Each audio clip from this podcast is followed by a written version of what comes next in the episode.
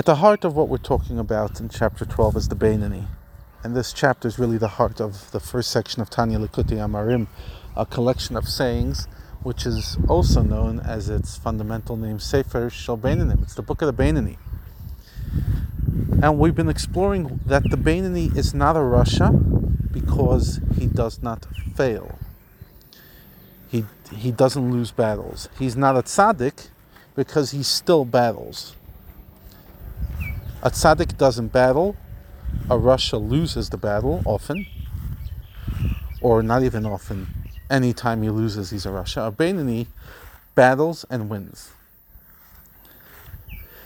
And that idea is so fundamental and worth repeating and really meditating on because what Rav Shneur Zalman is saying, unlike other you know texts, other beautiful Sfarim, other beautiful holy books within Torah, who might suggest that there is a way where a person can transcend that temptation, a person can transcend and become something else. They can elevate themselves to a different level.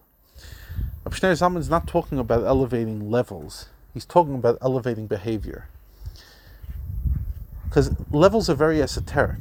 You might think that you're now an eagle and you can fly, and then you jump from your cupboard and you land smacking your nose on the floor. It's very esoteric to, and it's very abstract to tell people that you're elevating yourself. That if you do this, which leads to that, which leads to that, you're going to be elevated. Rav Shneur Zalman is not buying into that. He's not saying it's false or truth. He's saying the way he sees life and the way Tanya is built is this idea that you will always stay the same level as it in, as it were, you'll stay the same person, same impulses, the same human condition, the same frailties, the same traumas, you might solve this and then something else will come. But the point is, you're always going to be human till the day you die.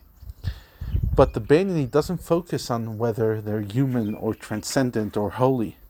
The Beinani is not focused on being holy. The Beinani is focused on winning a battle, one after another, after another, after another, just fighting battles until eventually the Beinani finds himself at peace it, not in this world, in the next world, because this world is not full of peace. This world is full of battle.